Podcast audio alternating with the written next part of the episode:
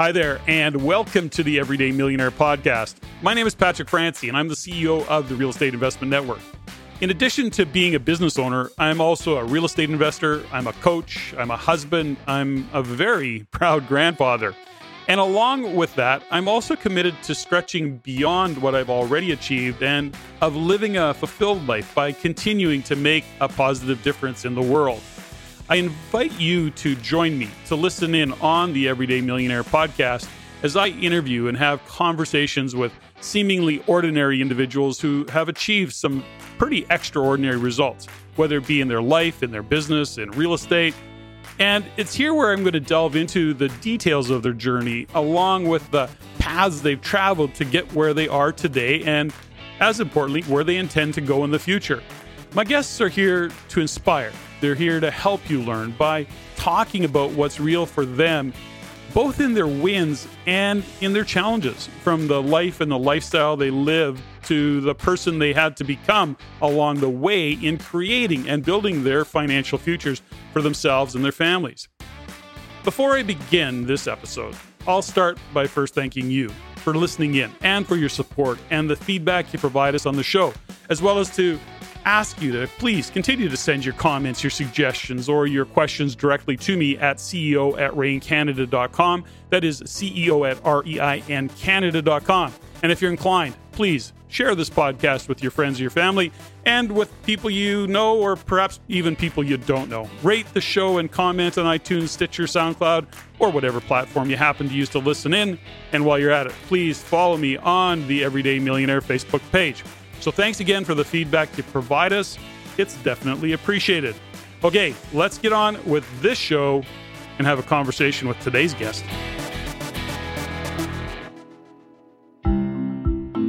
My guest today, Nick Legault, is a founder of his business, Building Investments Inc.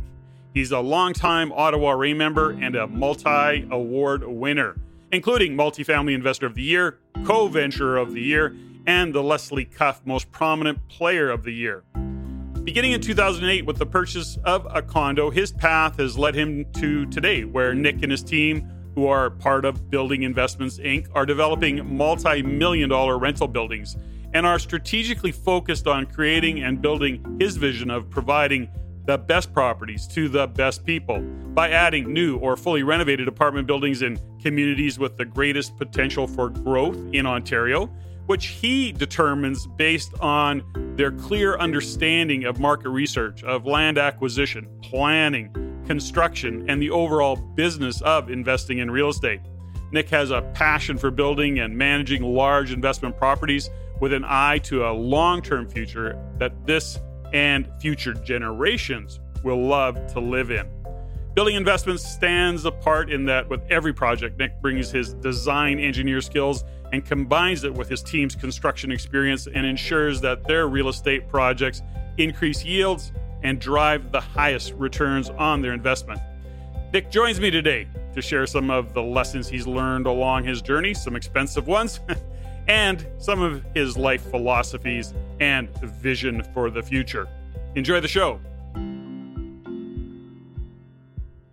Nick Legault, welcome to the Everyday Millionaire podcast. Nice to have you on the show. Finally uh, connected. We're both been busy, but here you are. Yeah, thank you, uh, Patrick. I'm really excited to be uh, here. Thank you for inviting.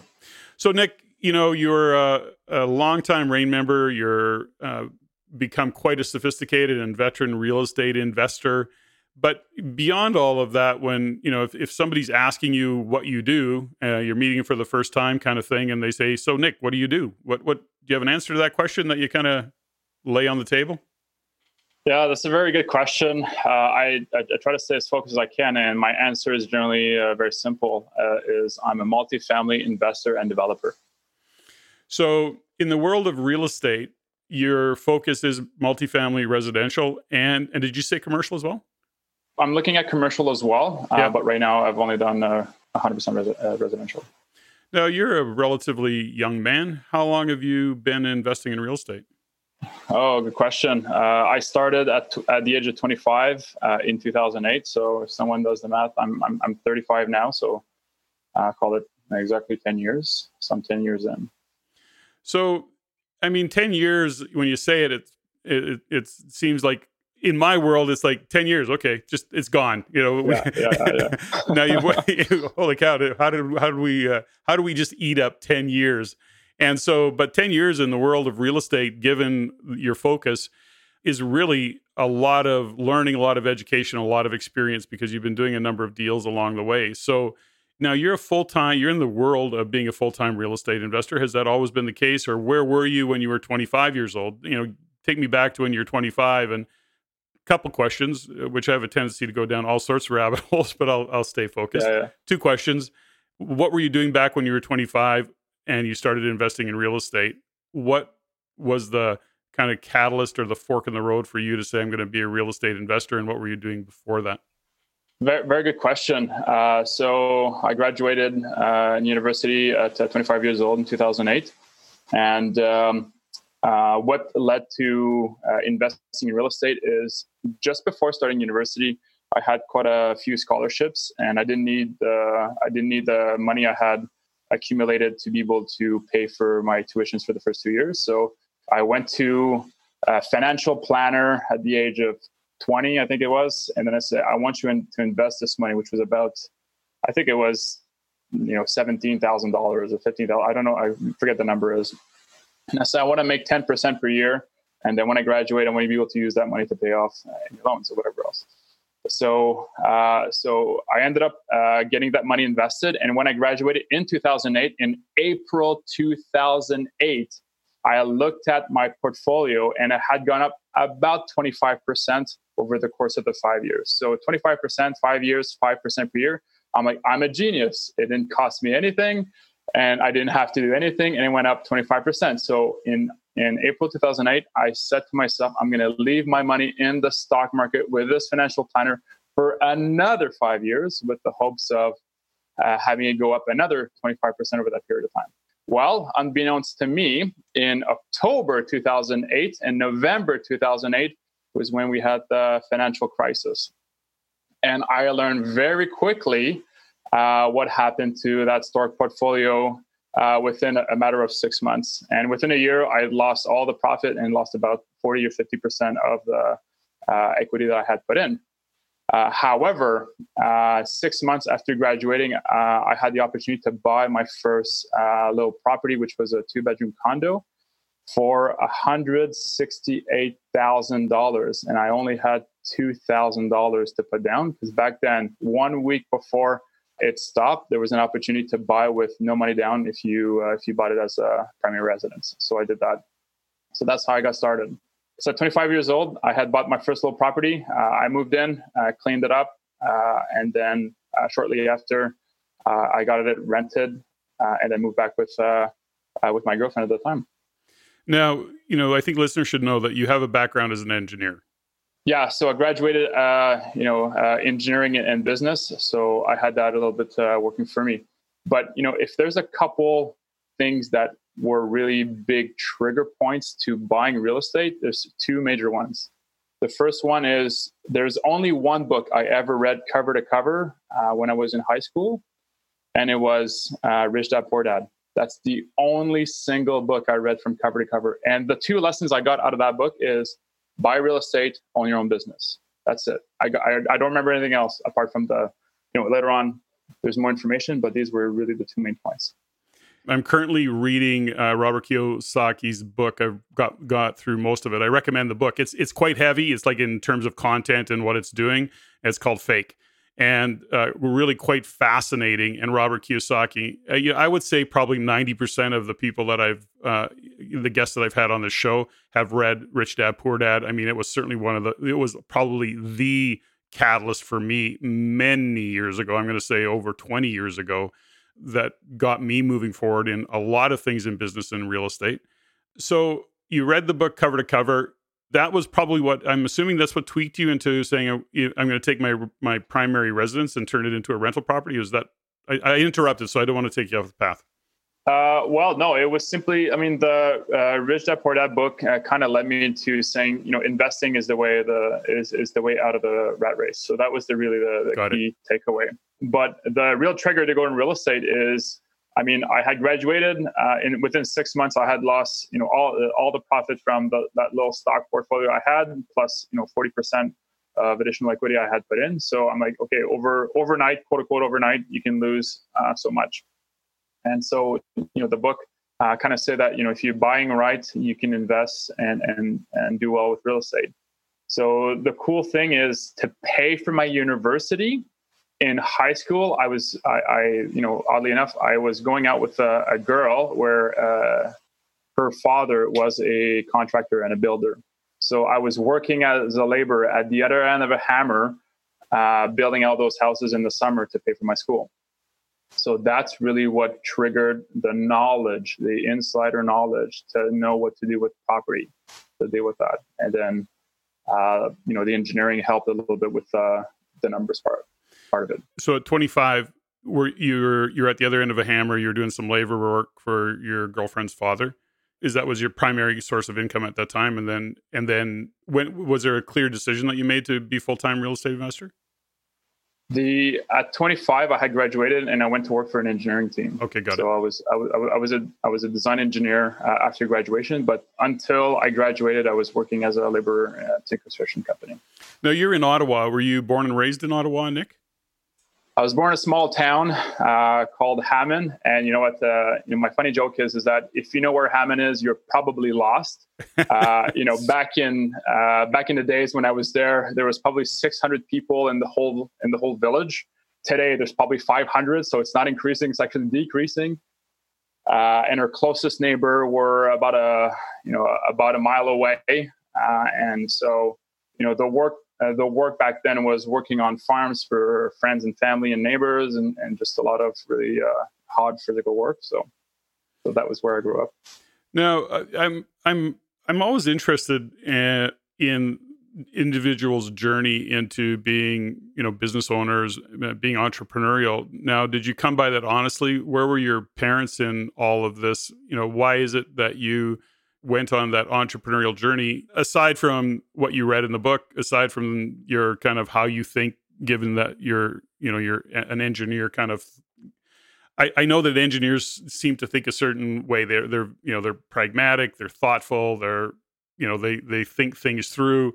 So where did the where did the idea to be uh, an entrepreneur and full time time real estate investor come from? Family surrounded that way or how did you get there? Um, it was kind of an evolution uh, over the years. I didn't really want to be. Um, I wouldn't say I didn't want to be an entrepreneur, but I didn't. I didn't have this major itch, which a lot of people do have. It was kind of almost by accident. I, think I was blessed with the opportunity to have a lot of major emotional uh, struggles when I was a kid and that was probably a catalyst for not settling uh, to what was the family situation uh, back then. And so uh, those early days um, uh, forced to make a lot of a lot of decision and, and mature really quickly.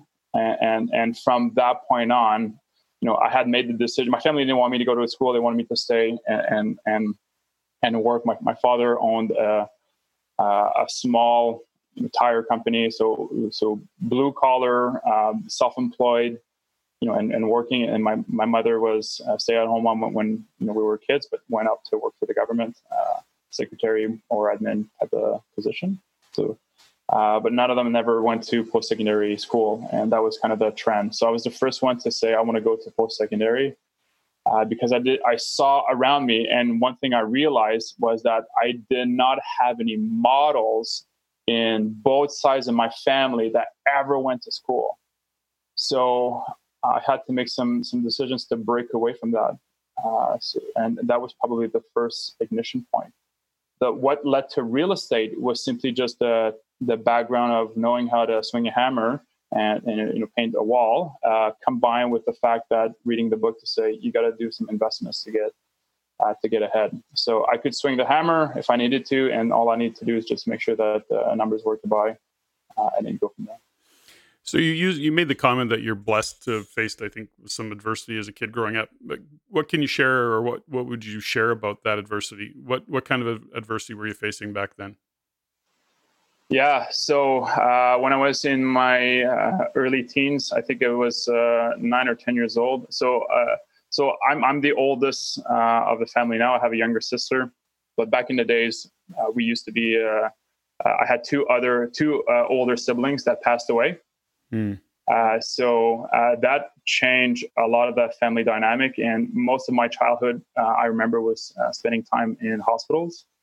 So I didn't have the same you know, I was I was a happy kid normally. You know, I was sporty, you know, outgoing, that kind of that kind of pers- perspective. But uh, you know, I spent a lot of time in school. So as a, uh, in hospital, as a result of that, you know, our, our we didn't have any outgoings or stuff like that, uh, and it was quite tight financially for uh, from our parents' perspective uh, because a lot of the medication and healthcare required for this wasn't covered.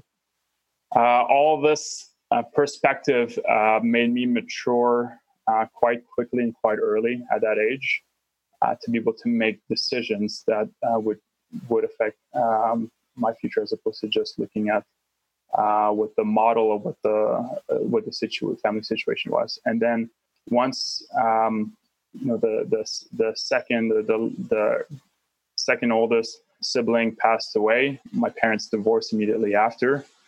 Uh, so then that you know that end up being what, that end up being, and so the, the rest of the teams were quite interesting as well. Uh, growing up, and I had to do a lot of uh, had to do a lot of emotional and conscious uh, reflection to be able to move forward in life. So yeah, so I'm I'm quite blessed with the quite blessed with the, the early struggles. Because today, I think it's a big catalyst for me. Yeah, it's interesting, and I would never profess to know anything about, uh, you know, being a parent that would lose a child. All I know is what I've heard, or or stories such as yourself, who's been part of that or in that environment. And what I come to realize is that you know we sometimes in the moment look at adversity and and don't like it, but ultimately as we come through it, we can often, most often, I would say, maybe even always, reflect on it and go, if we faced it and took it on mindfully, thoughtfully, we come out the other side better for it.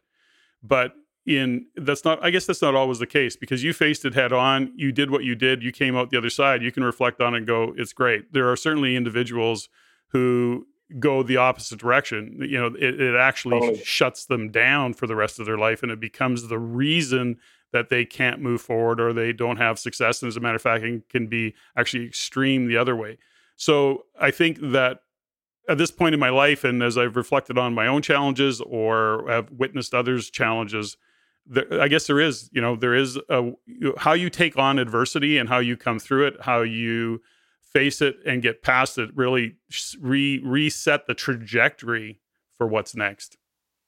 I think there's a process that people need to consciously engage with themselves to be able to remove as many emotional mountains from from their past as possible. Listen e- even if you have the best childhood possible with a happy family well off everything else i can almost guarantee that you have some emotional baggage that you're carrying from whatever. And so I, I think the person's the success the person who desires success at any level, uh, not only financially but on, on, all aspects, need to spend the time required to uh, to address that, to clear that out, to remove uh, what I call, uh, you know, emotional anchor. So once that's out, I think that's really the the fuel that gets people going, and then the, the, the question is, what's the path to get you there? Now, only because you know many listeners and people in general are facing different challenges. They to your point, I think everybody has some degree of emotional baggage, and and how we face it, how we handle it, is uh, is really in our it's in our court. You know, that's the responsibility we have, and and we got to own whatever that is. Is there some specific work that you did? So, is there a study of something? Is there a you know, are you in is there Christianity, religion, meditation? Or what were some of the tools that you use that you've used to get through that and face that adversity, get and kind of shed that emotional baggage? Yeah, so um, I'd say that I, in, I invested probably more into personal development than anything else, especially at the beginning, and that was um, the thing. So I'll, I'll, share a couple. So yes, Christianity, but it didn't really change anything. It just gave me a perspective of something I didn't really understand. Um, but I think the biggest one was it was called uh, you know Millionaire Minds from T. Harv Eker, and it was essentially a, a, series of personal development courses that you signed on. So essentially, I'll, I'll just I'll take take the listeners back to a little bit the, the situation. 2008, graduated working as a, a design engineer. I had bought my first two properties. Six months after, I had bought the second one. And then within one year of graduating and working for this company, it was a startup. Uh, so the company, you know, we went through the financial crisis. So obviously, uh, being startup mode, they cut uh, they cut about 45% of their the workforce, including me. So I was left without a job one year in. And then I decided to attend this free seminar, which was called, uh, um, you know, uh, Millionaire Mind. Uh, and, and, I was hooked on by the title of millionaire. I was way far from that perspective back in, in those days. So, and having lost a job, having you know no money left, uh, and so I'm like, okay, so I'll go to this. Uh, and the the whole the whole pitch was really about um, you know money consciousness and the emotional part of it. And I decided to this was a this was a, really switching point. I decided to take out my credit card and pay for this. I think it was twelve or fifteen thousand dollar program uh, which I didn't have in money, and invest in personal development uh, for all these courses and everything else in the States and, and all over. And that changed my life. I can tell you right now that changed my life. And here's what I've learned. And I, would like to share this with the listeners. I've shared a formula that to me has has made a difference. And this is the formula. Is your thoughts determines your feelings your feelings determines your actions and your actions equals your results thoughts determines your feelings feelings determine your action which equals your results. So in other words if you're looking for a result you don't focus on the action or the feeling you focus on the thought first. And i had to really work on the thought because i had a lot of emotional baggage. So i'm like okay so and and uh, i worked on this. And what I've discovered over the years is that if you continue to repeat this formula and you accumulate results, so result after result after result, it becomes a habit. And your habits determine my destiny. And that's what I was after. I was after destiny, but I didn't know how to get there. And I realized that the formula to get to destiny was to get the habits. I get the habits by getting repeated results I get the repeated results by getting repeated actions, and my repeated actions happens only because of my thoughts and feelings behind those actions. So um, I had the opportunity to work through those two um, aspects uh, the personal development courses, and uh, I can say that that has been the catalyst for me at this point. That's brilliant, by the way. Thanks for sharing that. Is this part of you know what you just kind of said there, what you said there, what you stated, is that become part of you know your day to day thought process? Do you stay grounded in that, or do you just it's now become the way of life for you, the way of decision making, the way of looking at what you're what you've got going on? Uh, it has become uh, unconscious competence. So, in other words, it's now in my subconscious mind. Mm-hmm. But it took many, many years. It took about uh, two years of focused effort to really focus on my thoughts and my feelings about taking actions, making the hard calls, putting some money on the table, um, hiring people, firing people, you know, uh, tough decisions in, in whatever field. And, and it took a lot of time until there were so many results, positive results, as a matter of taking the thoughts and the feelings and doing the actions that I said, this is a formula that works. So it, it became natural, but it took a lot of time. You know, I'm currently, I've just finished, I think I've probably read it a couple times. I've listened to it on audio, a book called Extreme Ownership by Jocko uh, Willink. And, you know, he's a former Navy SEAL. You know, he's intense, like to the nth degree. Great, great, great book. Has a podcast as well around extreme ownership and and in your world having done this work and and this may sound like a digression somewhat you know from the conversation around real estate and how you've achieved and we're going to get there but i think it's so important to understand that those individuals who have success the journey to get there isn't just about good luck and lots of money and or you know the ability to sell. It's it's really about developing who you are. You know, totally. beyond beyond 100%. what you beyond what you do, we have to consider who we're being, and who we're being is actually what we gain is actually a reflection of who we're being and whatever's going on in our life, good, bad, and different, is totally a reflection of who we're being. So when you own that part of it, it really makes you step back and go, okay, what have I got going on? And how do I dig into whatever thoughts I'm having that are creating whatever feelings that are moving me forward in action or stopping me from being in action? I mean, there's the whole thought process around that when you look at what you've got going on in business now, the decision making process that you have, I often see people who take no ownership and don't hold themselves responsible for anything. They're always a victim of something. They're always blaming somebody for something. Yet in the in the in the world of extreme ownership, nothing is somebody else's fault. We're a victim to no one. What's your view of that? Because you've done the work, you you've you're enjoying some great success. That's not to say it isn't without a lot of challenges. This is before we got on on the air here, we were actually talking about some challenges that we're each of us are facing. But you know, it's not without challenges. So, in your world, you know, around owning decision making, what is what's your view of that? You know, I have a don't complain, don't blame, don't complain. It's kind of become one of my mantras. And and where are you at with that, Nick? I, I totally agree. Uh, if if you don't own the results, uh, then you can't own the destiny. Uh, and to me, it goes back to the formula. So the results is simply just a matter of taking the right actions and having the right feelings. So and, and the right thoughts. You have to have extreme ownership using your words to be able to get to where you want to go.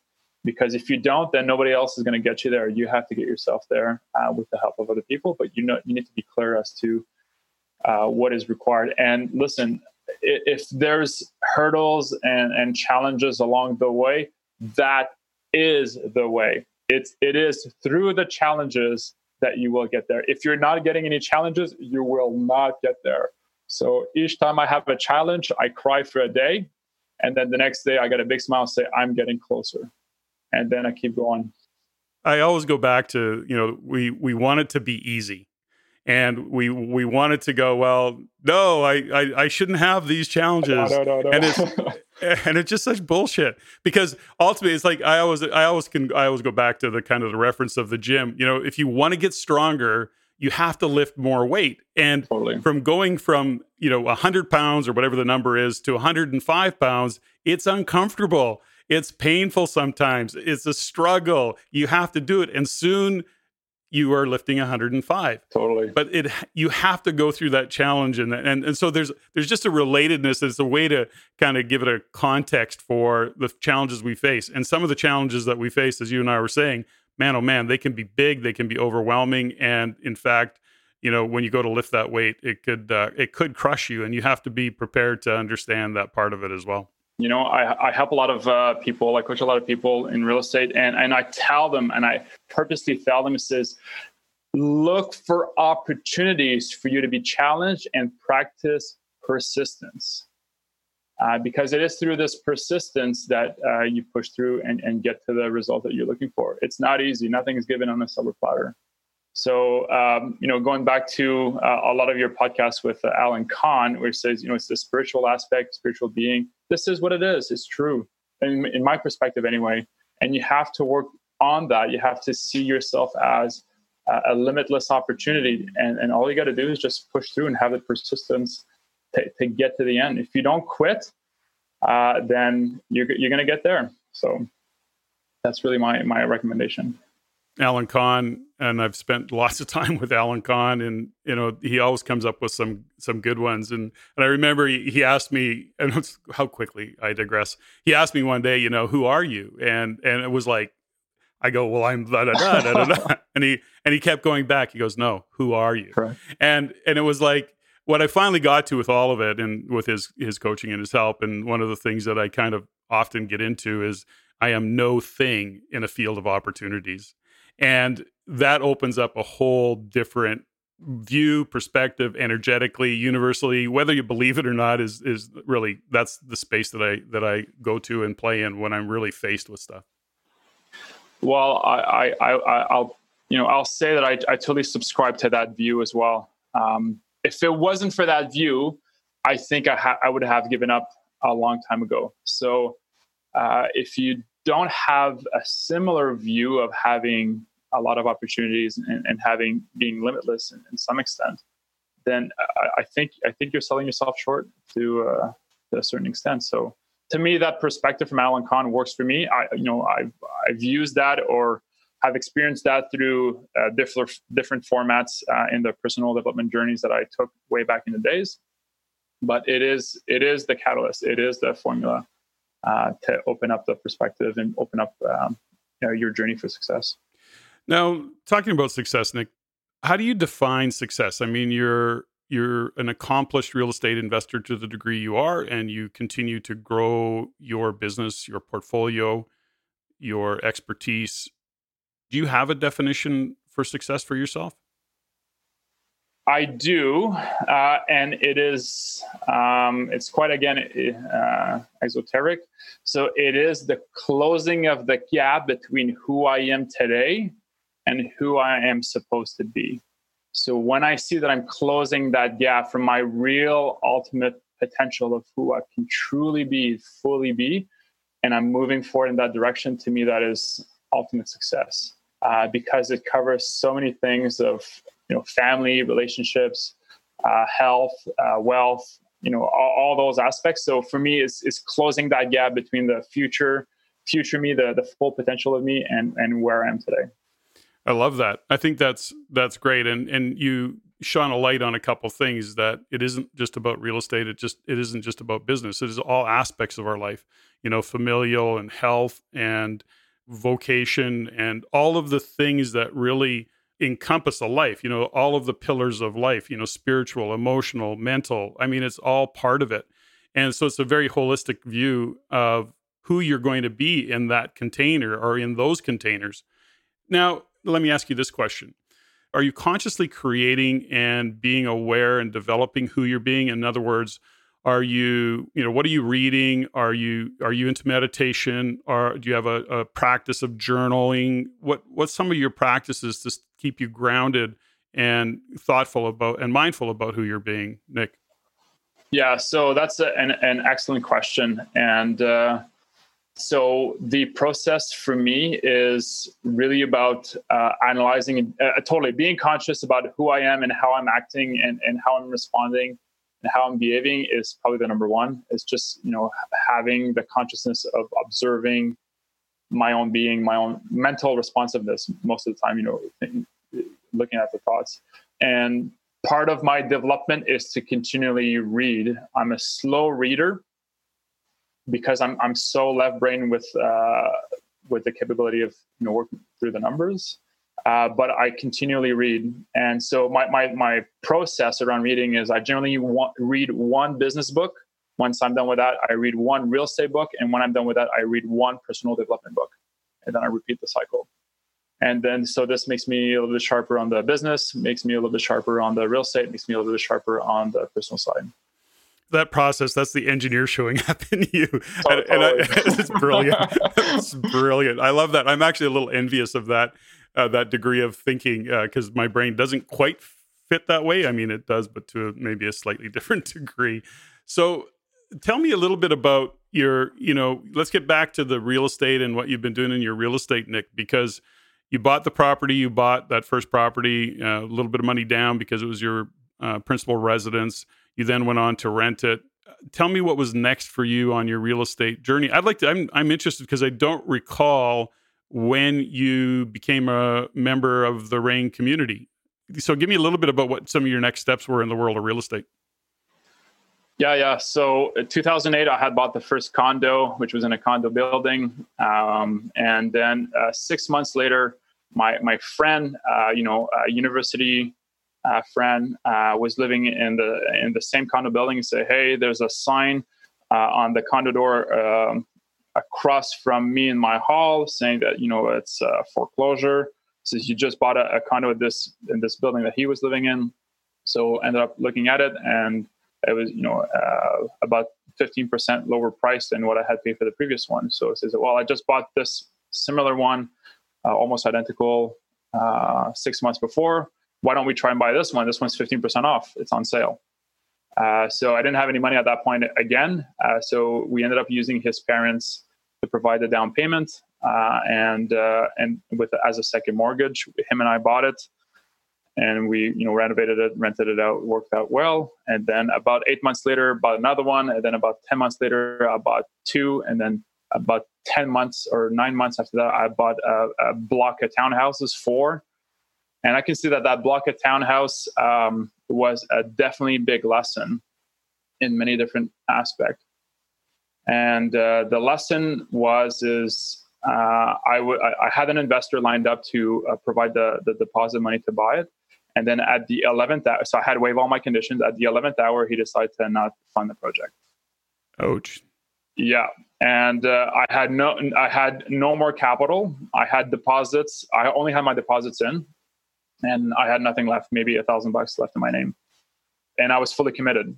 And I ended up going back to my agent. Said I can't close, and the agent worked through the seller's agent, and then the the sellers, who I didn't know at the time, was a group of investors who owned those uh, blocks, and I ended up getting uh, secondary financing from them as a last minute, completely out of the blue, lucky strike, I would have to say, uh, to be able to close on those properties. Uh, they didn't come without a challenge, uh, but it, it, did allow to to close. And uh, those four properties almost made me go bankrupt about a year later. And uh, that was certainly a big lesson because uh, I learned that don't buy, don't close four properties which you can't cash flow uh, just before uh, winter comes along because nobody's moving. So I was vacant on those four properties uh, for a long amount of time, and they, they weren't completely finished uh, and ready to rent when I closed. So I required more money as well. So, anyways, the short answer is is that uh, they almost uh, financially ruined me. I, I almost lost everything else that, that I had acquired at that point, and I had to sell off two to be able to save the rest. And there was this one night, and for me to be able to get through this, because I, I knew how to swing a hammer, there was this one night where I was sleeping on the floors of those rental properties to try and get them ready, fixed up to have them rented. This one night, I was, you know, I, I, I don't remember if I was actually crying, but I felt like I was crying.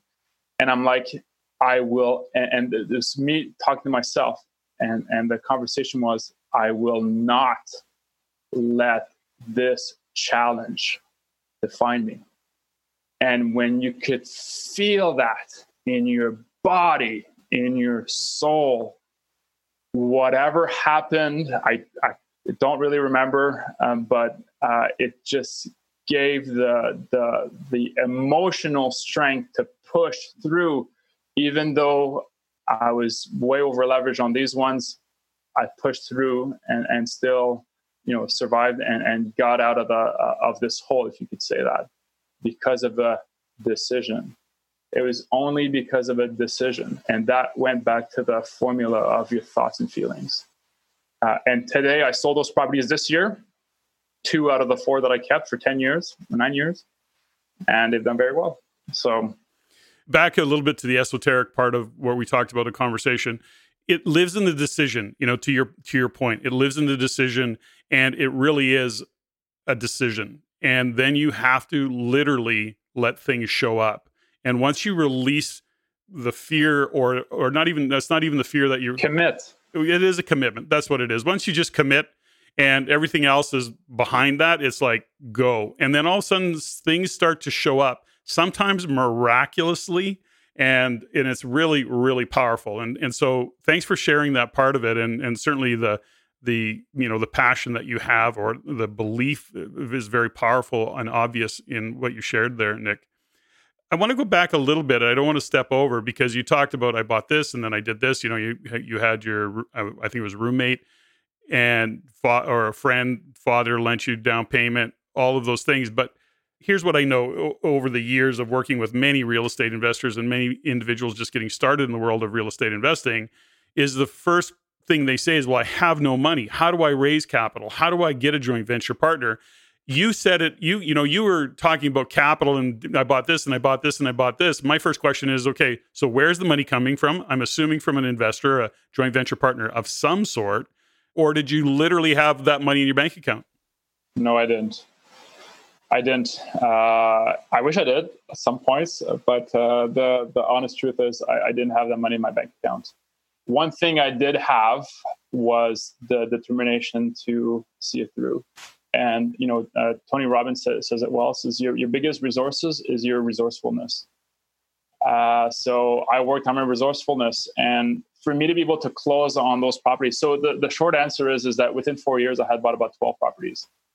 How did you even know that raising capital as in a joint venture was an option?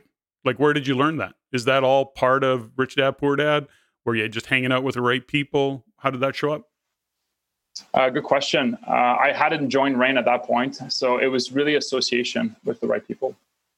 Association with the right people, people who believed in the journey uh, I, I, was taking on, and and believed in the track record I, I, was putting forward in terms of acquisition, purchase price, renovation, leasing, and what they were seeing in terms of results, and people who were believing that. So it, I, I mean, for for some of the people that that I coach, I say them that there's only three things that you need to be able to make a real estate deal. You need the deal, you need the money, and you need the people. And the most important, by far, I would say, ten times more important than all the other uh, than the other two, is you need to get the right deal. If you have the right deal first, the money will show up. And quite honestly, for the first 12 properties, I never had the money lined up uh, when I signed the paper. And I always had the deal first, and then I simply just went back to everybody I knew as much as I can to say, you know, here's what I have. Do you know anybody who is interested? I never asked them direct. I, I don't know if I had, didn't have the, the guts or what, but I all asked them indirectly, say, do you know anybody who would be interested in something like this? And quite honestly, always somebody did at some point.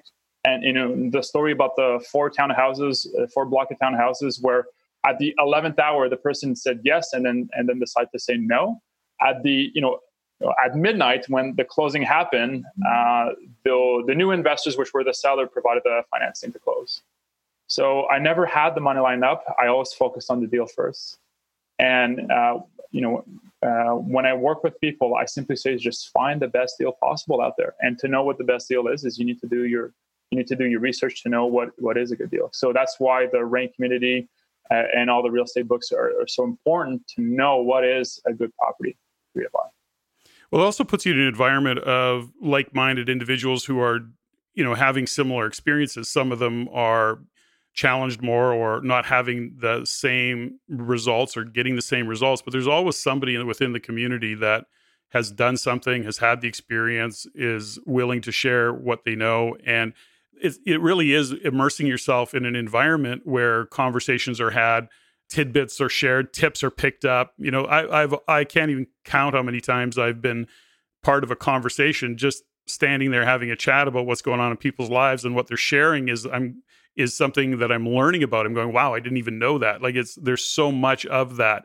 But you have to put yourself in that environment. You can't you can't do that in a in a silo or in a bubble or uh, by not surrounding and creating the environment for yourself to actually learn and succeed uh, amongst others who are doing the same you, you totally have to be in the right environment. You have to be surrounded with the with the right people. Listen, if you're a cat and you're hanging out with uh you know with a lot of dogs, over time you're going to think you're a dog.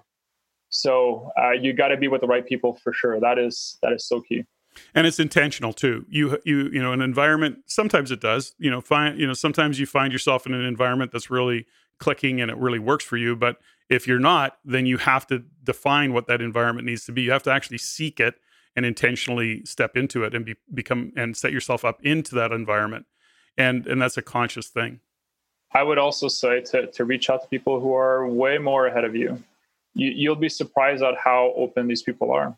So uh, that that has worked for me in, in, in many many aspects. So reach out to good successful people. Now you actually shared with the townhouse deal when at the 11th hour it came off and i think this is an important note and I love that we when we get into these conversations, you know, the, the real true value I believe in this podcast and with my guests is the actual learning that goes along with it, the experience of others. We're actually part of creating an environment that people are listening to and and learning from. So when you were into that, you know, when you talked about the townhouse, the guy pulls the the shoot on the investment capital at the 11th hour, you reached out to your realtor. Who, I'm assuming he was quite experienced because he then was able to kind of go back, listing realtor. They had conversation. It sounds like he was pretty uh, critical in that that process of of saving that deal.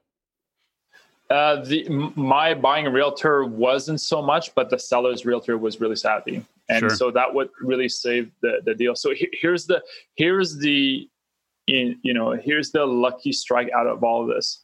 I ended up closing the properties with the seller with the you know sellers as uh, as private financing, and still to this day, there were three investors. One of the three investors is still an investor with uh, with me on multiple projects.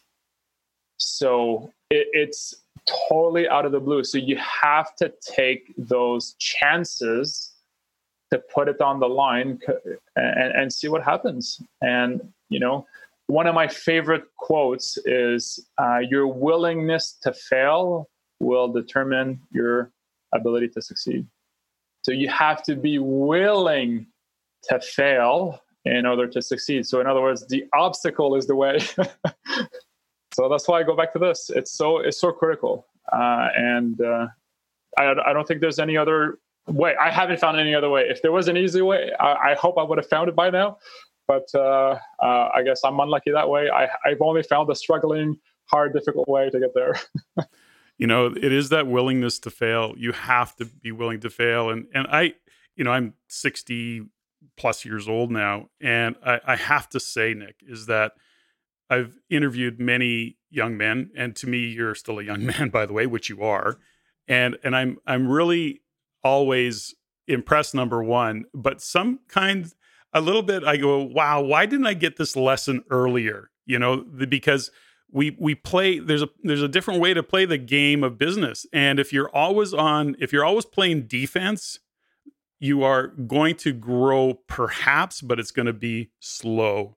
And you can't be in the world of defense. You got to make those plays. You got to be offensive and you have to be willing to know that you know you're going to chuck a ball or whatever analogy or metaphor you want to use and sometimes you're not going to complete the pass and you will in fact fail and but you have to be willing to go there and you have to be willing to throw the ball I definitely have my share of uh, quote unquote failures, which are really just you know getting closer to to the right deal to the right property. So, I mean, I'll, I'll share I'll share a very I'll share two two good failures. Uh, I think will probably give uh, the listeners some perspective. Uh, in 2015, I had made a commitment to myself. It says I will not buy another property if it's not a multifamily property and 2015 so i was i think i had just turned 30 at that point and i had you know a, a good track record of buying properties renting them out managing them uh, and and having that portfolio grow but i didn't have the capital to get into multifamily uh, and but i had made a decision and a unrevocable commitment to get to the multifamily stage at whatever price whatever it took uh, and i wasn't going to change my mind and it took me about a year and a half of trying offers and falling through. And then there was this one deal which I thought was going to happen. I had worked 11 months on it, and then it fell through at the last minute again. And I was so distraught by the fact that I had worked almost a year and it didn't go through.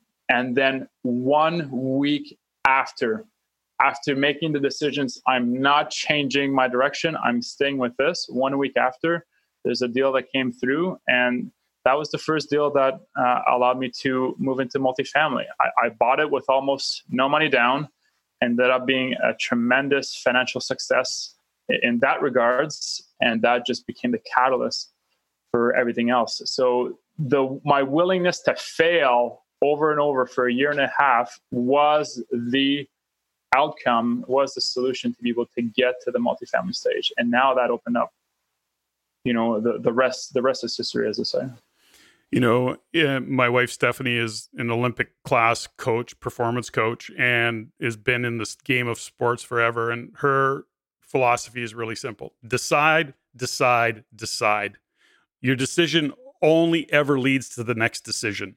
And it's just decide, decide, decide, decide. It's, you know, and and and it's easy to say, it's certainly more difficult to apply. And it doesn't mean, you know, go for broke. It doesn't mean, you know, not being thoughtful and and calculated and mindful. It just means the decision is there. You know, and uh, Jean Guy Francoeur, who is our chief growth officer and a, and a good friend, when he was on the podcast, we actually had that discussion, which is he's built to, you know, he'll jump out of the plane and then build the parachute on the way down. But the decision is, I'm going. You know, I've got enough information. I'm going to jump. I believe and I will. I'm going to build the parachute on the way down because one decision just leads to the next decision. And it's such a mindset. It is so powerful if you can take it and do that. Decide, decide, decide. So that's really what you're doing. You're in yeah, your totally. in your decision and your commitment. You're you know sometimes you're jumping out of the airplane and going, I got to build the chute before I hit the ground. I, I, think that's the right that that has worked for me. I, I think I'm very similar in, in, that perspective and that mindset as uh, Jean Guy. Uh, I think like over the years, I've realized that if 70% of the information I have in front of me is positive, in other words, the numbers seems to look good. I don't have all the info right now. The end result seems to be good. At 70%, I generally make the decision to either move forward and commit or step back and say, this is not for me. So I never have 100% of all the information uh, before I make a full on commitment or decide to completely drop it off. And then what I've realized is that if it's 70% good, it generally ends up being close to 100% good as you continue and move forward and you do the closing and then you do what you plan on doing. So I, I don't go and say there's a 50 50 chance or there's a 40 60 chance of succeeding. I you know you have to do the work you have to have the knowledge you have to do the work to be able to get to the point where you say okay i'm comfortable with the risk but the rewards are so great that you make a decision and then you you figure out the rest on on your way there so very similar. Yeah. So tell me a little bit about what you've got going in in your real estate world now. You've done a number of multifamily residential. I, I, I believe you've done some development stuff too some new build yes. stuff. Tell me a little bit about what you're you got in the churn and of what you're doing right now nick. Yeah, so we have uh, so we finished. Uh, so, so, we've done five buildings uh, so far, and we uh, have right now in site plan uh, control to build a, a 34 unit apartment building in Ottawa, west end of Ottawa.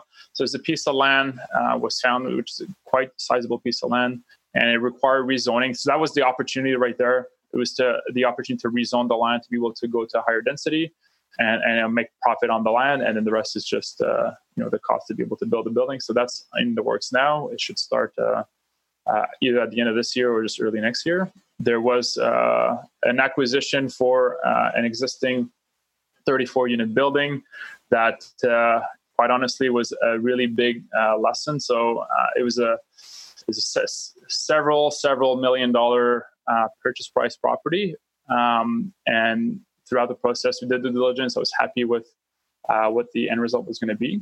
And closing was supposed to happen two weeks ago, July 7th, uh, July 2nd. And um, for you know a bunch of reasons, uh, closing could not happen July 2nd. And we asked for a one day extension, closing July 3rd. And the seller, which I know personally, is a very, very savvy business person and decided to not extend the closing by one day to close this very big, you know, multi-million dollar property.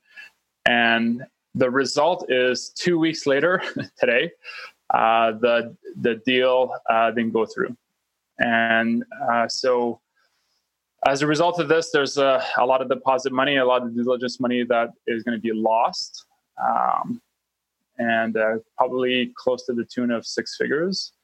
But the outcome uh, was going to be so great uh, that it would have been you know a 10 to 1 gain if it, it was was to, to, go forward so uh, but you know that's one of the other projects another one is we're looking at another piece of land an acre and a half to build a 50 unit building and then it's you know we are just talking about the, the one five years ago where you know i decided to commit to multifamily so once i knew earlier this week on monday two days ago that the large building wasn't going to go through. They weren't going to revive the deal.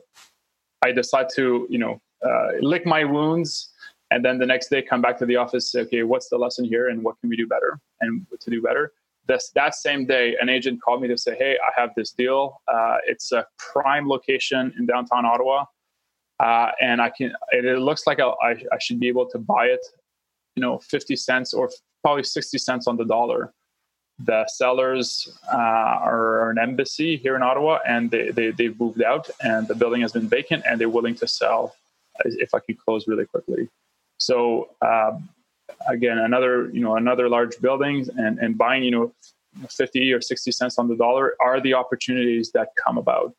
So don't be afraid to lose out on one that I thought was going to be a, a you know a good game changer for another one that comes the next week, literally the next week, and comes along that will make the same level of profits and uh, and progress. So, uh, to you know, this long way to say you know, what, what, what, we're working on, but essentially we're working between 50 to uh, call it 60 units per year.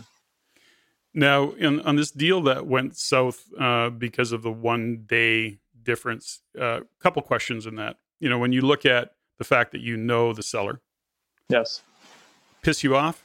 Totally. Yeah. So totally. I was frustrated. I was really, really frustrated. So, so agents were frustrated. Agents were frustrated. Lawyers were frustrated. Everybody was frustrated. Will you do business with this guy again?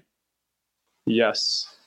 So, what yes. part? Okay, so let's just go. Th- this is totally, you know, you know, sidebar, but you know as, as as you're examining as you're examining the results and i and i and because i'm in ottawa kind of every quarter you know i get little snippets of what was going on and i know that tony was part of you know supporting you in in actually getting the deal moved forward at the time. And and that's really all i know. I know that you felt really confident about it at the time. So now the deal goes south uh, there's capital lost. What part of that do you own? A hundred percent. A 100% ownership. And that was the day you know the, the day that i that i knew it fell apart and he didn't want to extend. I uh you know i i, I felt like a, a, train wreck and the next day i'm like i own 100% of this outcome. So what do i need to learn from this? And what would you have done different? Anything that's right in front of you right now that you would have said i i totally stepped over this or i i missed it i ignored it i pretended not to know? No not really. So the the the what took the long duration is uh, you know I had some private financing lined up and then a first mortgage bank and so the the the first bank and the second lender knew about you know every, everything's open uh, and on the table. But um, you know I had an agreement with the first mortgage lender which was okay. I had an agreement with the second mortgage lender which was okay. But between the two lenders they didn't agree on terms. And it's with between those two people that it just took a little bit longer than than expected to be able to get that uh, result and so that pushed the lawyer aspect and because it's a big deal it takes forever to get those uh, documents through and that resulted in this so so you know i heard way back in the days uh, somebody told me says a good deal with bad financing is a bad deal but I haven't really experienced that to that degree until probably this last couple of weeks. You know, the deal was great, a lot of profit, a lot of money uh, to be made. My financing with the first bank was great. My, my financing with the second bank was great, but the terms between them didn't line up for, between the lawyers. So it, it, ended up, you know, if you were to put this uh, under one label, just, you know, it ended up being bad financing in total, which uh, caused delays, which caused uh, to not close on the day of. So, what would I do different? Get proper financing uh, figured out way before. You drive it way harder. Drive it way harder. I was def- I was trying to push a round peg in a square hole, uh, and it probably would have been better to try and find a, a square peg as opposed to try and get a round peg in a square hole. Now, just out of curiosity, do you know why the vendor pulled the deal off? Why did he take advantage of that 24 hours? What was what was behind that? Do you know? his rents were going up month by month with his own natural turnover, which I knew. And I saw this as an opportunity to reposition a great property in a transitioning area, which is some of the stuff I look for. So, just with his natural building turnover, his rents were going up about 5% within the beginning of the year to, you know, to now. So he's like, well, you know, if my rents are up, my income is up, my value is now high. Totally. So he was asking for he was asking for more money now. So he, in fact, he asked me to say, Nick, if you want this deal, he says, give me uh, a much higher price and give me a quarter million dollar non-refundable deposit. I was okay with the deposit, but I was not okay to pay more because I was asking for one day, and um, you know, uh, he decided otherwise and ended up getting a, another offer, uh, you know, a, a couple weeks later. Well, that, but that's interesting. I want yeah, this is actually co- quite an interesting scenario, right? Now, when you look at back on it, what you know, you push the one day, pissed you off about that he would extend the one day. But I mean, let's face it, uh, you know, he saw that opportunity. You know, he's he, when you look at cap rates, when you start looking at valuation of a business, your rents are going up. I mean the the numbers get big and he's he's going am i going to walk away from a couple million bucks here's my window of opportunity to actually pick that slack up and but okay so back to you when he came back at that new price would it have still been a reasonable deal uh, you know if if i was to average it out over many many many many many many years probably it would have been okay in the moment in time, I thought, wrongfully now, I thought that one day, 24 hours uh, would have been okay. Um, and, you know, these deal takes months and months and months to line up because financing is, is long and painful and due diligence is, you know, um, you know, three, four months. So I thought that he was not going to get anybody else to come and close the next day, but um, I guess there were people waiting in, on the sidelines um, and uh, he decided not to fall forward and not to not to follow through. So, mm, tough one. Tough one. I can my, feel my for lesson, you. I mean, that's a tough one. Gosh, that's a tough one. Yeah. My my, my lesson is, you know, I, I cried for a day or so, and then uh, then the next then after I gone over the emotional hurt, if I could say that, I'm like, okay, I'm really getting now. I'm really getting close to the next one yeah, that's like that means there's something huge, really big coming down the pipe. yeah, yeah, yeah. So it's uh, it's funny how it goes. But anyways, you know, we have other projects uh, that are still in the works for the other you know 34 unit building. So um, at the end of the day, it's not changing the direction of the boat. It's just uh, you know, it's just uh, an iceberg that you have to contour to get to the end. So. So, in the world of real estate investing, and and and you've mentioned that you've either guided or coached other individuals. Was there some common things that you see? I'm going to say new investors, uh, you know, newer investors or less experienced investors. What are some of the things that you commonly see get in the way of people taking action? Yeah, so the number one is definitely fear, uh, and the fear is because of fear of the unknown, uh, and quite honestly, uh, for those that get hung, hung up on that, and I definitely, you know, I'm definitely in that uh, box as well to to my degree, and I'm sure everybody has their own, you know, comfort zone, comfort level. You have to get over that, and there is no easy way than the um, than going through the emotional pain of going through it and looking back and saying this was not that bad. So it goes back to the process of your thoughts, feelings, actions, results. So I simply say to people, says, listen, find a deal. Just find a deal. It costs zero dollars to find a deal, get it committed. And then I tell them, I, I, uh, I tell them, says, I will help you find the money. And quite honestly, they find it on, on, on their own way. Like they find it, but I give them the confidence to say this won't be a block because it never has been for me. And if it's the right deal, and obviously I'll help them through to make sure it is, the deal always show the money always shows up. So I would say to people who have difficulty getting started is just find the right deal. And if you go to somebody who has experience of real estate and and if they're getting excited about it, then you know you have something good. If they're not getting excited, then it's uh, it may be a bit of a challenge. Yeah, I, I, you know, it's interesting that that's often a question that I'm given by investors, REIN members, is you know it's almost like a what's first, the chicken or the egg, you know, and I mean both work in terms of often investors are investing in the individual.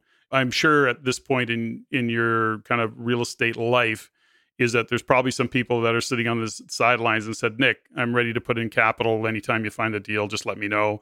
And they've they're actually probably coming to you because you've now established your track record. They are knowing yes. you for who you are. But when you started out, you cho- you chose the path called I'm going to find an amazing deal that people are going to want to get in because that's that's a fundamental change and shift in attitude because generally or often those individuals with capital either don't have the time, the experience, the desire to go out and find those deals. I mean, anybody can go on MLS, find a realtor, and go find a deal, but to really find a, a, a great deal where there's a, a good and powerful upside for for all parties takes effort. You got to, you know, you got to kiss a lot of frogs to find that prince, right? So ultimately, oh, I'm speaking to you in Ottawa. Not totally, totally. It's, it's, definitely a dig on me for sure. I get it.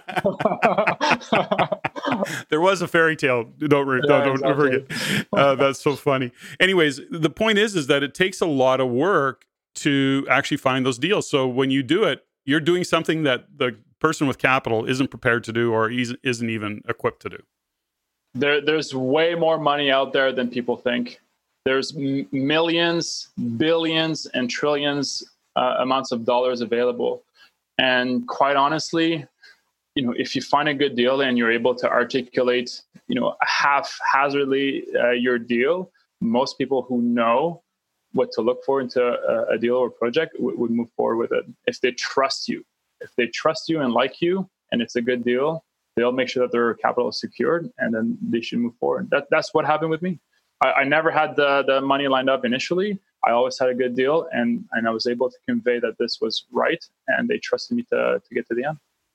I think there's a there's a part of it when we talk about that conversation too, because these are just lessons, right? These are just sharing of learnings, but you also show up as credible, even if you're you know maybe not as confident as you know you're not feeling as confident, but you still show up in a confident way. You're well thought out, you're well spoken, you intentionally show up a certain way, you are well dressed, you present yourself in a really credible way, which is all part of it as well. It's not, you know, there's there is a, a component of it that how you show up and who you're being is also giving the investor, the capital partner, is generating confidence for them in you as well. Because a deal aside, can you actually, you know, are you credible? Do they feel that you can pull this deal off? And and and that's part of what you you've learned as well people so I, I, say that i will only work with people i completely and utterly trust in life. That's it.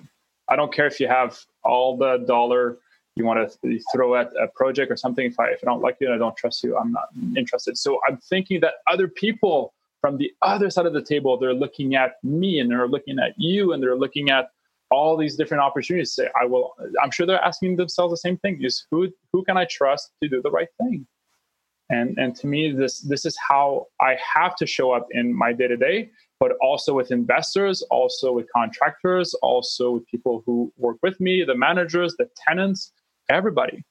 And and being that trusting person in other words accountability ownership makes people confident in your character first.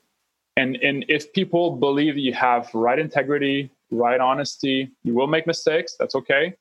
If they believe and trust in you, you will be successful at finding the money. Guaranteed. Guaranteed. It's not even a hope or, or, or a statistic. It's guaranteed. If you have the right deal and you're the right person, I, I have a philosophy, is, and, and I'd like to share this.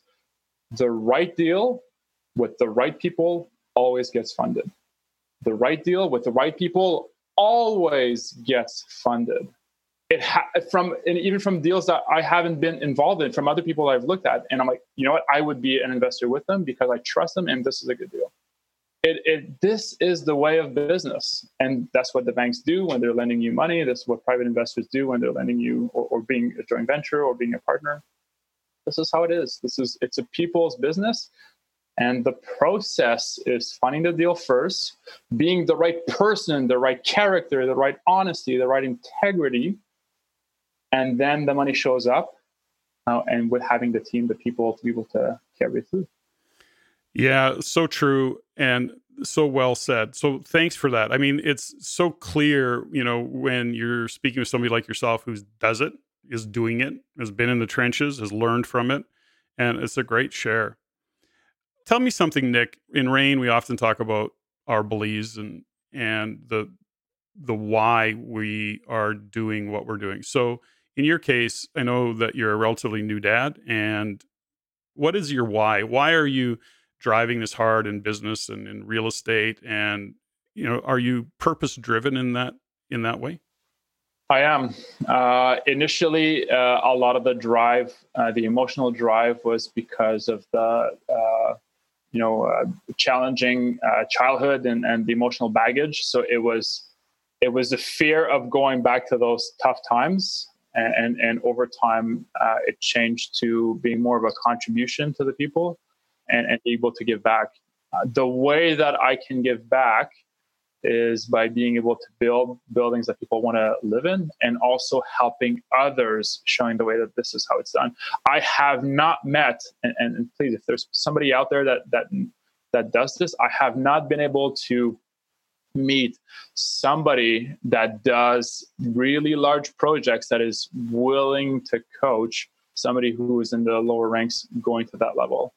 Uh, they're generally really focused on their business. They're generally very big businesses at this point and so I want to be that person that is going to be at, at that point at certain time and help everybody pull people up in the real estate side uh, to be able to see and do how it's done. Uh, so that's part of the contribution I know I can give back. And obviously, you know, the financial aspect is is, is one way as well to, to help in, in, in that regards, help the you know charities and, and communities and everything else. So Nick, the time has really flown by here, but we do, I do have to start to wind down a little bit.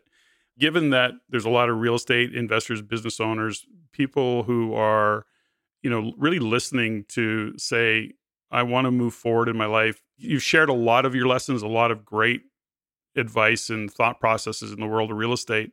Is there anything before we start to wind this down that you want to make sure that is said? Do you have anything that you need to say out loud and, and want to share? Yeah, I, I think a lot of where I am today uh, comes as a result of two things. Two thought processes that came about over a period of struggles and trying and doing. So, you know, when, when people ask a little bit about my journey, I say that I've been successful at losing my money at everything except for real estate. Mm and and the result of this why i've been successful you know i've invested in the states i've invested in you know um, gold and bonds stock market real estate i invest in businesses uh, and i've been successful at losing my uh, you know my money in all those fields except for real estate. And the reason and the process and the principles i've distilled out of those hard lessons is the following. And it's it's a it's a methodology of thinking that uh, should help people think through opportunities that are that are being presented. Today, I will only invest in stuff that generates income. If stock and gold, I'm done. Well, for me, anyways. So if it doesn't generate income, I'm not investing in it. And the second thing, the criteria number one. Criteria number two is I will only invest in something where I have uh, some control. And I want to have some control because I want to control the income. And if I can control the income, I can control the value. And I'm only going to invest in something where I have some leverage. Leverage is great if you can control the income. Leverage is difficult or problematic if you know if you can't control the income. And the last thing is only invest in stuff that is tax efficient. So real estate is definitely one of those fields, and businesses is also one of those fields as well. So, I mean, this was over multi, multiple investments in various fields where I realized, you know, if it doesn't create income, if I don't have control over it, if it doesn't have great leverage to be able to borrow for it uh, and be tax efficient, I, I'm, I'm not a I'm not an investor. So that was probably the first investment principle that I put forward for myself to make investment decisions. I mean, that goes back to Kiyosaki 101. If it doesn't generate income, it's a liability, not an asset. Gold is great, you know, it's it's but it doesn't generate income. So you know, it, it, people call it an asset, and it is, by the way. I mean, it's like capital; it's it's usable in that way. But if you're investing in things that aren't generating income, you have to really consider it actually becomes a liability, not an asset. And in the world of real estate, you know, that's that's true every time. Totally, and and, and that's a philosophy that um, you know I I had to come about because I've invested in stuff that didn't have income, that I didn't have control, and I didn't have proper leverage or was weren't, weren't tax efficient. So uh, so yeah. The second thing, and I think a lot of real estate investors are going to uh, love this one, and it's the which I call the three levels of economics. I, I want to find opportunities that fall within the three levels of economics. And that's touching on Don Campbell's work uh, heavily. So the three levels of economics is the first level is the market economics. How's your market doing? You know, Ottawa versus Toronto versus Calgary versus everywhere. Second level is your neighborhood economics. How's your neighborhood doing versus, you know, east side, west side, south, downtown. And then the third level of economics is your property economics. How good is your deal today? And I say to investors, if you get, if you have buying in the right market, in other words, Ottawa versus Calgary versus Vancouver versus Toronto, and in the right neighborhood within that market, you can buy an okay deal and you should do okay. But if you get a phenomenal price, phenomenal property economics in a terrible neighborhood and in a declining market, you will likely not survive. So true. So true. Good insights. You uh, actually drive a lot of uh, thoughts right now, and we could go on this conversation for a very long time. But uh, maybe we're going to have you on the show again. I think it's uh, it's going to be appropriate. You got so much to offer, Nick, and I really appreciate your time and energy. As we wind down, okay, as we wind down, uh, we have to go to some rapid fire questions just to uh, have some fun and and uh, dig in a little bit deeper on Nick and who he is. What's your favorite book, and what do you gift the most in books? Uh, the book I gift the most, or I get people to read the most, is definitely Napoleon Hill, uh, but the classic book where it has all the esoteric stuff. So it's a phenomenal book, uh, the 1927 version. Highly recommend it.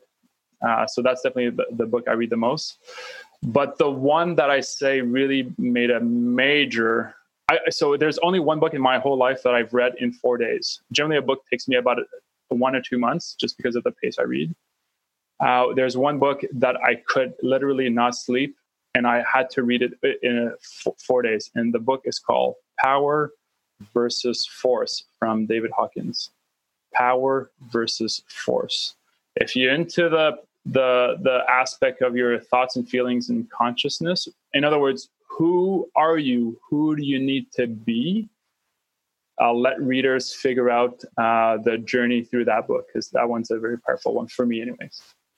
Just on the book subject because i've just i not re- yeah more recently i've really found that reading is uh is too slow for me you know, I think we've become programmed with video and all the things that are going on that our brains, I believe my brain is firing different. So I am actually not processing reading as it, it, to the degree I can.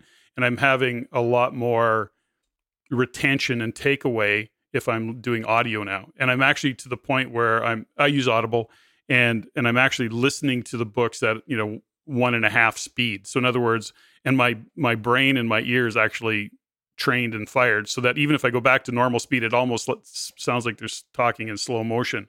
So 1.5 and I can listen and I can take it down and I'm, I'm finding my retention is much better. Do you do, have you tried uh, audio? Have you tried like an audible kind of scenario at all, Nick? Just out of curiosity.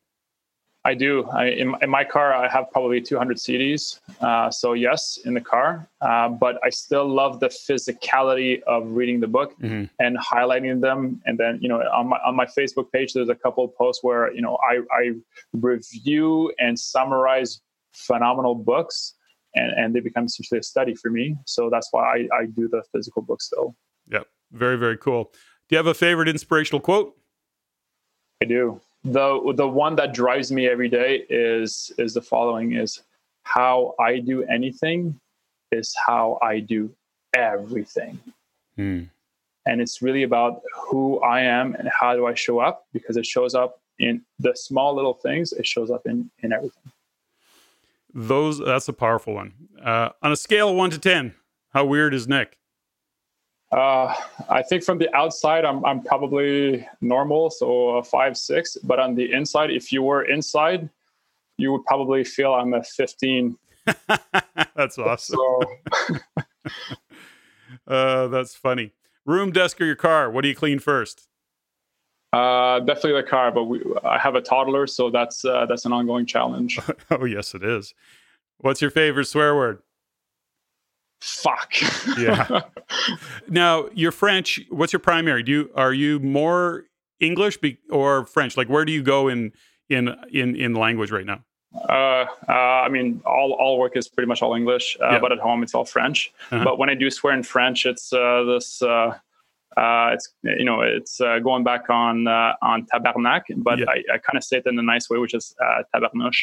Oh, so okay. it, it's uh, it's like saying uh, you know uh, crap as opposed to shit or fuck. Yeah, yeah, yeah. Got it. Cool. Do you have a favorite tune? Not really, to be honest. I don't. I don't really listen to music very much anymore. I only listen to kind of baroque music and uh, just to be focused. But I don't. I don't I feel like I don't have the time for music anymore. I, I either listen to podcasts or, or I'm working. You know, you uh, you mentioned Baroque, and I think that you know that's probably I learned that one many years ago. So if I'm writing, and uh, particularly if I'm writing, but if yeah, I'm when I want to be in an environment of creativity and thinking, and in this case, you know, in my case, often writing, uh, Baroque is definitely, definitely a powerful, powerful uh, yeah. way to learn and listen. And as a matter of fact, I learned that in study. So, in other words, you know, if you have students in your home uh, that are studying for an exam, Baroque fires the brain in a really, really interesting way. And I and back to the reading a bit. I often will put Baroque on if I'm reading. You know, really low volume in my in my headset, and man, it really works well. It, that, that's totally the same for me as well. Yeah. Do you have a favorite movie? Favorite movie? Uh, you know, at this point in time with family, it, seems like it's always uh, the Paw Patrol kids uh, and, and, Dogs for a Little Daughter. Yeah, yeah, uh, yeah. one of our great movies is the um, you know Fast and Furious, uh, and you know Fast and Furious. I really enjoy, enjoy those. Perfect. If heaven exists, what do you want to hear God say when you arrive at the gates? Thank you for your contribution. And Nick, what are you grateful for today? Oh my gosh, uh, so much. I, am I'm, I'm grateful for my family, uh, my parents, uh, my sister. I'm grateful for the journey they, they've given me. I'm grateful for my family, uh, my wife and my little daughter. I'm grateful for the people I'm surrounded uh, by. Uh, I'm grateful for the community I'm part of. And you know what? I'm just really grateful for life in general. I think we're so blessed, and oftentimes, um, you know, I lose a perspective based on all the the challenges. But when I step back, to really take a deep breath and just look and say, you know what, I can walk, I can eat, I can tie my shoes. To me, these are are, are miracles, are mini miracles that we get to experience. So I'm quite grateful for all of it. I'm grateful today, particularly for having had the opportunity to have this conversation with you, Nick. Thank you very much. Incredibly grateful for it. I'm I'm particularly grateful today, and like you, I'm grateful for a great life, and and and that's awesome. Today, I'm feeling particularly grateful for my wife, who I'm always grateful for. Stephanie's a really real, a very very uh, powerful part of my life and uh, integral. And I'm also grateful for some close friends. And I find uh, I've learned over the years that when you face inverse adversity in a big way, I'm uh, often surprised at who shows up and who doesn't show up. And uh, today, I'm I'm today I'm I'm noticing who doesn't show up, and I'm grateful for those who have. Oh, such a such a such a phenomenal lesson. Yeah, totally. I'm grateful for that too. Nick, my friend, I look forward to uh, speaking with you a lot more in the future, and uh, look forward to actually having you uh, grace our stage with your uh, wisdom and uh, lessons that you can learn. And I appreciate your time, my friend. I'm happy to be a contribution. Thank you for thank you for this. Ladies and gentlemen, thank you for listening. If you found value in the podcast, please take the time to rate and review and share with others. Share with your friends. as it is my goal to always improve and to provide the highest value for you, the listener. If you have any comments, suggestions, or questions you'd like answered, please email me at ceo at reincanada.com. That's CEO at R E I N Canada.com. I look forward to hearing from you. And until next time, Patrick out.